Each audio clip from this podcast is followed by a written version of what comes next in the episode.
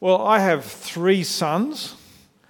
It turns out that all three of them suffer from a particular hearing condition. It's a, str- I can hear people giggle. You can, you can probably guess what's coming. It's a strange condition characterized by an inability to hear certain words. Let me give you a couple of examples. Uh, we, Bill's cringing here, as I say. Sorry, Bill. we can be happily talking about a, a, topic, it might be sport or politics or something, and then we change the subject to domestic matters. And Julia or I might say, Doug or Bill, would you mind doing the dishes? And mysteriously, they can't hear what we're saying. or we might say, Could you clean the bathroom? Or could you vacuum the floor? And we might as well be speaking French or German. They can't speak French or German, by the way. Complete incomprehension. And then when I scratch my head and wonder what's going on, Julie reminds me that I too suffer from the same ailment. My hearing is, uh, is fine when, when Julie might say something like, Dinner's ready, dear, or would you like a coffee? No problem there. But for some reason, my brain just doesn't compute with something like, I think the lawn is ready to mow, or the door on the bathroom cabinet needs fixing. Well, I discovered that this strange condition has a name. It's called selective hearing. For some reason, it seems to afflict a surprising number of males. And it's something that we find in our passage today. We find that Saul has selective hearing when it comes to God's word. He obeyed God when it was convenient, but when it wasn't convenient, he chose not to listen. At the end of the day, Saul chose to please himself rather than obeying God. He's more concerned about what the people think of him than what God thinks of him. And so when his sin is found out, he's worried about saving face and honouring himself rather than sinning against God. And so the result of Saul choosing himself over choosing God is that God ends up rejecting Saul as king. I've got three points this morning, as usual. The first point is Saul's selective hearing. In this passage, there's a big emphasis on listening and obeying. In verse 1, it sets the tone. We've got a, the Bible passages up here so you can follow along in your Bible or on the screen. So, verse 1 Samuel said to Saul, I am the one the Lord sent to anoint you king over his people Israel. So, listen now to the message from the Lord. There's a reminder of how Saul came to be king. It was the Lord who anointed him. Now, Saul, listen, says Samuel, to his word and obey. And that word is to go and attack the Amalekites, uh, men, and totally destroy them men, women, children, and all their animals. Now, why would God say to do that? Verse 2 This is what the Lord Almighty says I will punish the Amalekites for what they did to Israel when they waylaid them as they came up from Egypt. That's when the Israelites were coming out of Egypt, escaping from Pharaoh and slavery, and about to enter the promised land. We are told in Deuteronomy, don't turn to it, but we're told in Deuteronomy 25 that the Amalekites attacked the Israelites who were lagging behind while they were weary and that there was no fear of God in them. The Amalekites attacked them in an unprovoked act of war. And so we can see this as God bringing justice against the Amalekites. But we might ask, okay, fair enough, but what about the women and children? Surely they're the innocent victims in this. Why do they deserve to die? How is that just and fair? It's very difficult for us to get past our own perspective on justice. We are quite rightly horrified by the idea of innocent suffering and death, of deliberately killing people who aren't directly guilty. It's very much in the news today, isn't it? With the wars that are going on. But the trouble is, we also have a warped idea of what being innocent means.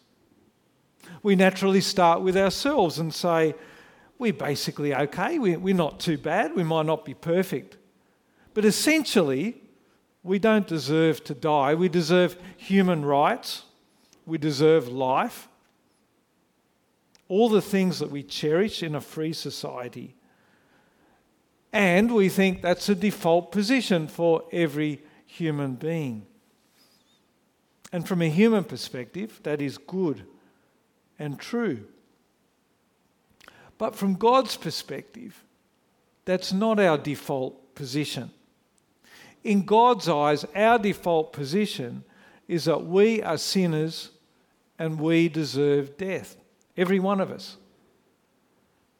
Now, the good news is that God is a loving God and full of grace and mercy.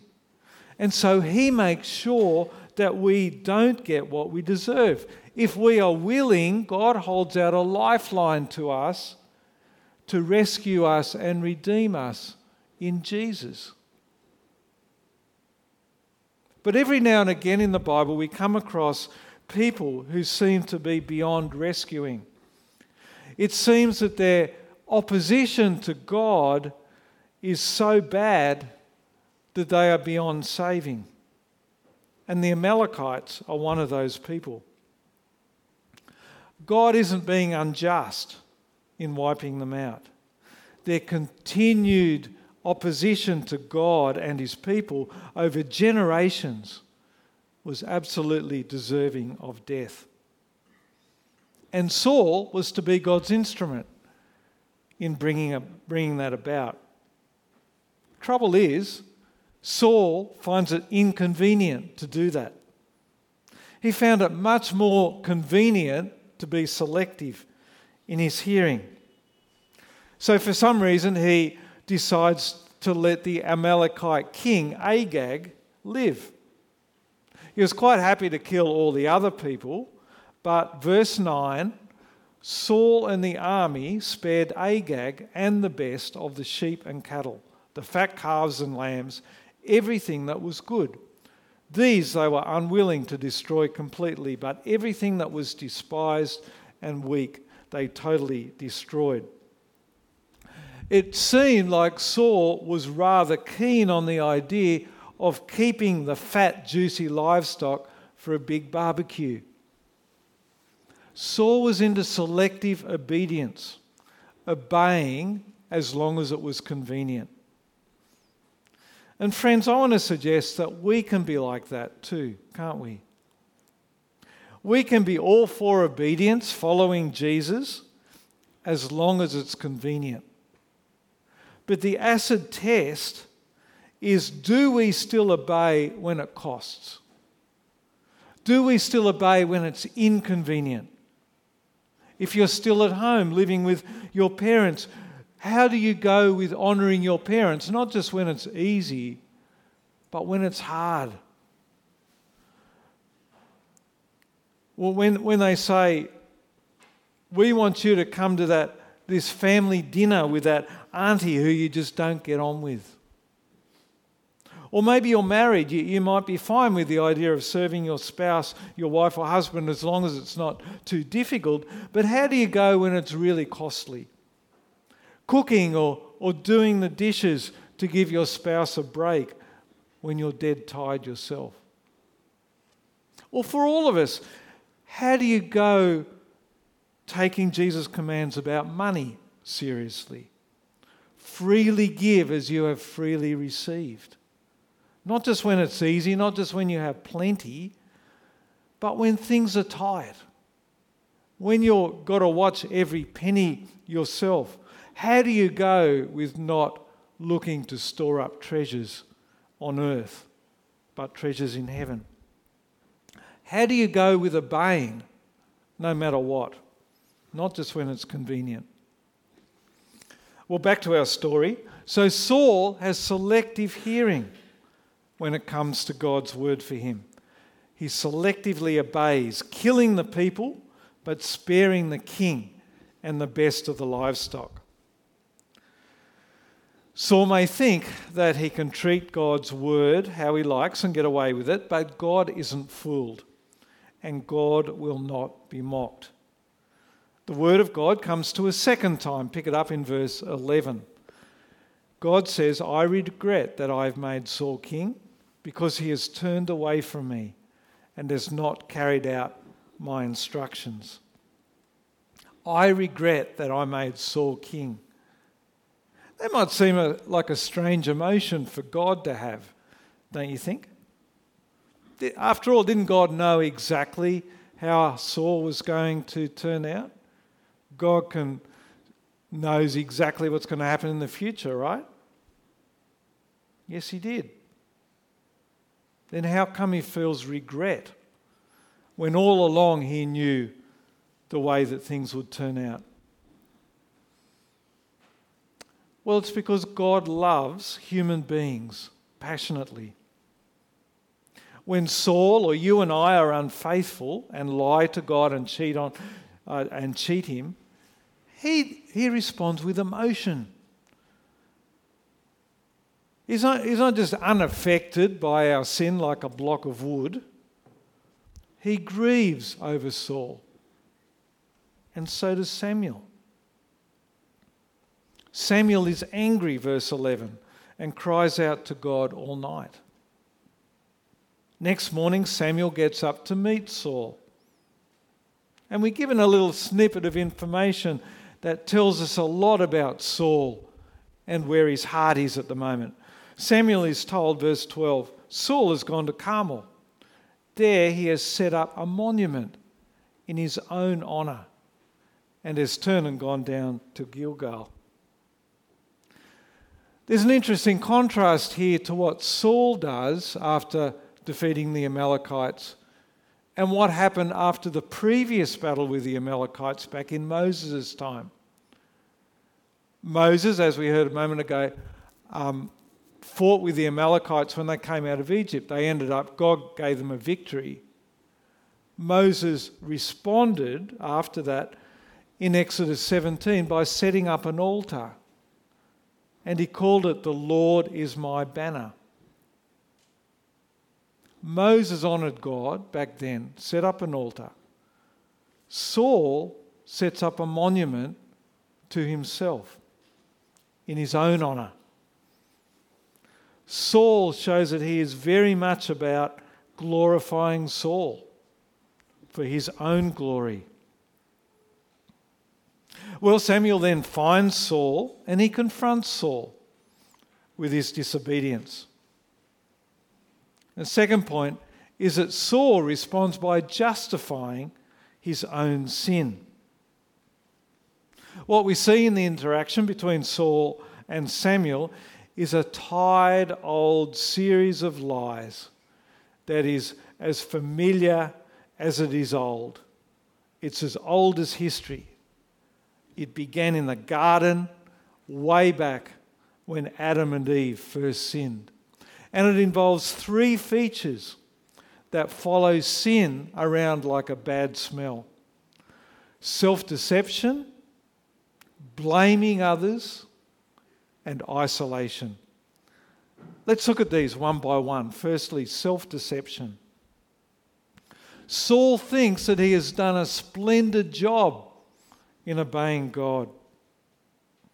He's like a little kid who can't wait to tell you how well he's done. Look at verse 13. When Samuel reached Saul, Saul said, The Lord bless you. I have carried out the Lord's instructions. He can't wait to tell Samuel what he's done. Never mind the fact that Samuel, meanwhile, can hear the bleating of sheep and lowing of cattle, even as Saul is speaking. Then, even after Samuel points out this fact, He, he says, Saul says again, verse 20, But I did obey the Lord, Saul said. I went on the mission the Lord assigned me. I completely destroyed all the Amalekites and brought back Agag, their king. As if keeping Agag alive was meant to impress Samuel after God had told him to kill him. Obeying part of the way, as far as it was convenient, was somehow supposed was somehow going to fool God. Saul was deluded, completely self deceived by his own sin. And then he adds in verse 21 that the best of the livestock was kept to sacrifice to the Lord. Something God, by the way, didn't tell him to do. He just thought that was going to impress Samuel and somehow that was going to impress God. Well, secondly, Saul plays the blame game in trying to justify himself. Have a look at verse 20. We can see that Saul has a very selective use of the word I. But I did obey the Lord, Saul said. I went on the mission the Lord assigned me. I completely destroyed the Amalekites and brought Agag, their king, back. See how Saul is trying to take credit for the things, for the way that he did actually obey, except for the Agag bit. But then amazingly, when it came to keeping the best of the animals, it wasn't Saul who did that, but the men. Verse 21 The soldiers, not me, but the soldiers took sheep and cattle from the plunder, the best of what was devoted to God, in order to sacrifice them to the Lord your God at Gilgal except for the bit about killing Agag, Saul is taking credit for all the bits where he did actually obey. But then he blames Saul's men for the other bits. As if Saul, the king, didn't have responsibility for what he did with the animals. As if he, he wasn't in control of everything that happened. Just like Adam did with Eve. Saul is passing the buck, blaming others for his sin. Then, thirdly, Saul's sin leads to isolation, alienation, and broken relationships. First and foremost, Saul cuts himself off from a relationship with God. Have a look at how Saul describes God in verse 15. Saul answered, they spared the best of the sheep and cattle to sacrifice to the Lord your God. 21. The soldiers took sheep and cattle in order to sacrifice them to the Lord your God at Gilgal. You see, Saul sees the Lord as Samuel's God, not his God. In the choices he's made, to only obey as far as it suits him. Saul has made his choice. He's chosen himself over trusting in God. He's voted with his feet to push God away, to distance, to isolate himself from relationship with God. And then finally, we see Saul becoming isolated also from Samuel. At the end of the chapter, we see once again that God regretted making Saul king, but then Samuel grieved as well. 35. Until the day Samuel died, he did not go to see Saul again, though Samuel mourned for him. Not only had Saul cut himself off from God, but also from his greatest source of human support that Saul had because Samuel was Saul's defender and champion. Despite his misgivings about giving Israel a king in the first place, when Samuel was told to anoint Saul as king, every step of the way he supported Saul, even as he could see Saul falling apart. Samuel was God's representative, the spiritual force behind Saul's kingship. And Saul self sabotaged all of that. One of the reasons why God's word in these Old Testament stories like 1 Samuel is so powerful is that it acts as a mirror for our lives. We can see ourselves in the characters, can't we, as we read the stories? And as much as we might not like it, there are things that we can see in ourselves in the way Saul responds to his sin. One of those is how quick we can be to play the blame game as well. We can blame our circumstances. We can say, I know it was wrong to say those things to her but you don't know how much pressure I've been under. Blame my circumstances. Or I know I shouldn't watch porn, but these images just keep popping up on my computer. They're in my face. I, I, I just can't help it. And then we, be, we can be quick to blame other people for our sin, to pass the buck. Yeah, I know it's wrong to treat him like that, but you don't know how hard he is to live with. And then tragically, we see in the mirror the isolation that sin can lead to in our lives as well. The person who ends up leaving church because it's too hard to reconcile a broken relationship. Or those who might stay at church but withdraw from CG and gradually withdraw from coming on Sunday or for going out with their friends to, to lunch after church because it's too hard to be in a group with that person that you just can't be reconciled with. And it's all too easy for resentment and hurt to fester and for you to harden your heart to others and to God as well. Well, back to Saul and our story. Saul is found out for his sin. But instead of being sorry that he sinned against God and disobeying and responding by repenting, turning away from sin, Saul is sorry, all right, but he's sorry for himself. It seems at first that Saul is genuinely sorry. Verse 24 Then Saul said to Samuel, I have sinned. I violated the Lord's command and your instructions. I was afraid of the men, so I gave in to them. But then he goes on, verse 25. Now I beg you, forgive my sin and come back with me, so that I may worship the Lord. Notice who Saul is asking forgiveness from. It's not God, is it? But Samuel. You see, for Saul, sin is a matter of how it affects his relationships with other people.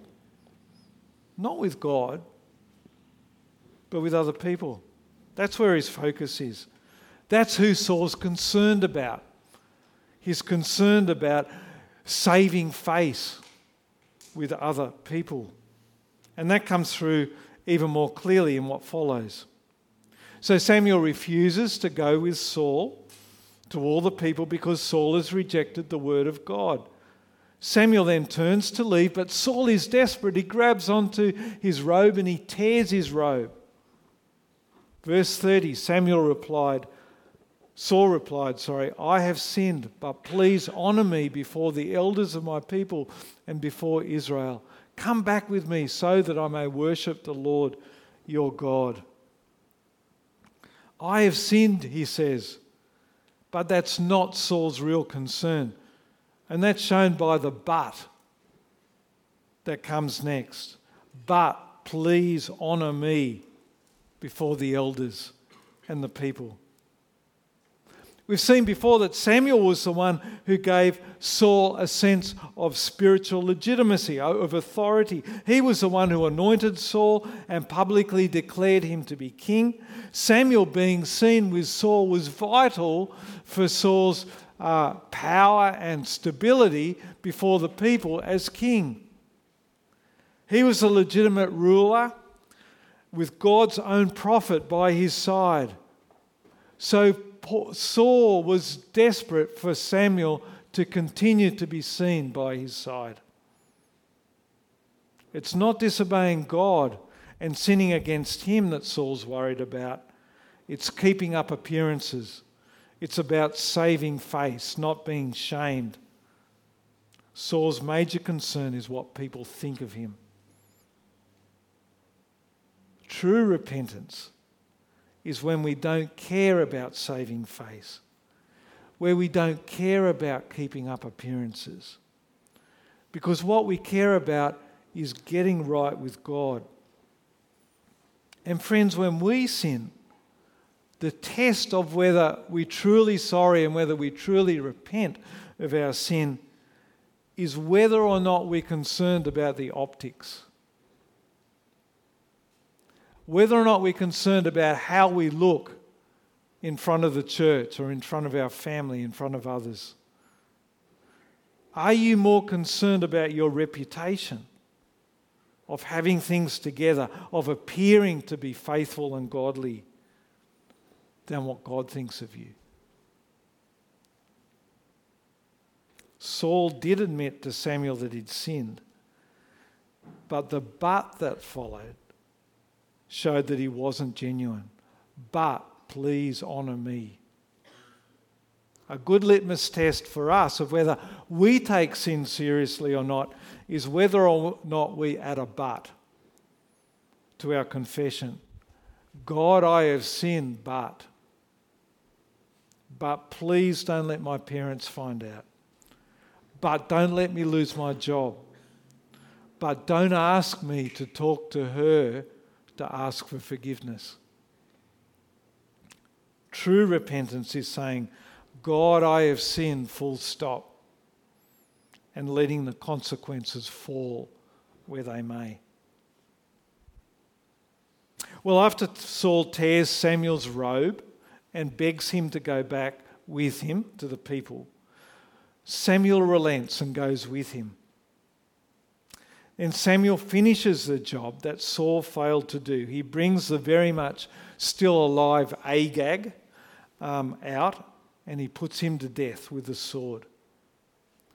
Then we're told Samuel goes home and he grieves over Saul.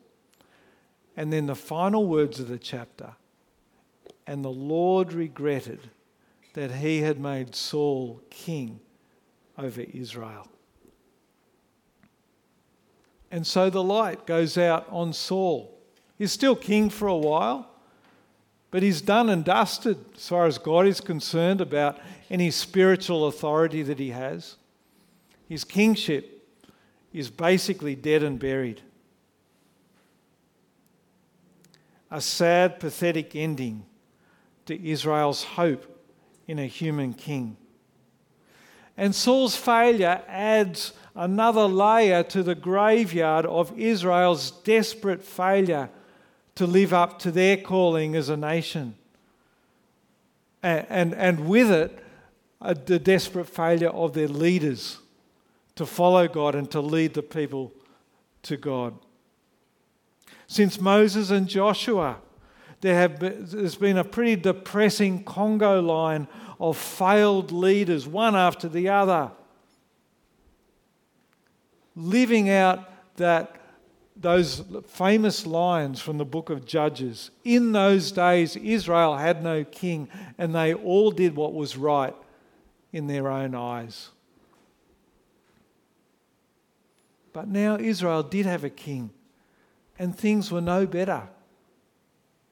It's as if the author of 1 Samuel, and in fact, the, the whole Old Testament um, put together, is parading us through all the human options of spiritual and political leadership and helping us to see that the cupboard is bare. Judges, priests, kings, they all come up short. But surely God has a plan to bring his people back and for them to become who they're meant to be. It would have to be a king who was the opposite of Saul, wouldn't it? It would have to be a king who, instead of building monuments to himself, humbled himself. It would have to be a king who, instead of obeying when it suited him, obeyed when it cost him to the point of costing his own life. It would have to be a king who, instead of manipulating others and using his people for his own power, became a king who serves out of love. It would have to be a king who is willing and able to save his people by his own righteousness and faithfulness. He would need a king. We would need a king who saves us. And as he dies at our hands, instead of blaming us, we need a king who bears our guilt and says, Father, forgive them, for they don't know what they have done. Let's pray. Father, as the lights go out on Saul and his kingship, we see uh, ourselves and our own weakness and our own failings in Saul. And as, uh, as we look at the book of Judges and ask, Where to now? Where is their hope? We too ask, Where is our hope? We thank you, Father, that that um, longing for a king, for a right, righteous king who can save his people, has been met. Has been met in the Lord Jesus, and that we have a king who did obey. We had a king who obeyed to the point of death. And Father, we have benefited from that death, and we thank you so much that Jesus was willing to die for us, that he was willing to lay aside his own power, he was willing to lay aside his own benefit, his own comfort, his own convenience for our sake, so that we could be freed from our isolation, we could be freed from the effects of our sin, and that we can come into relationship with you and know you and be loved by you and love you forever. Amen.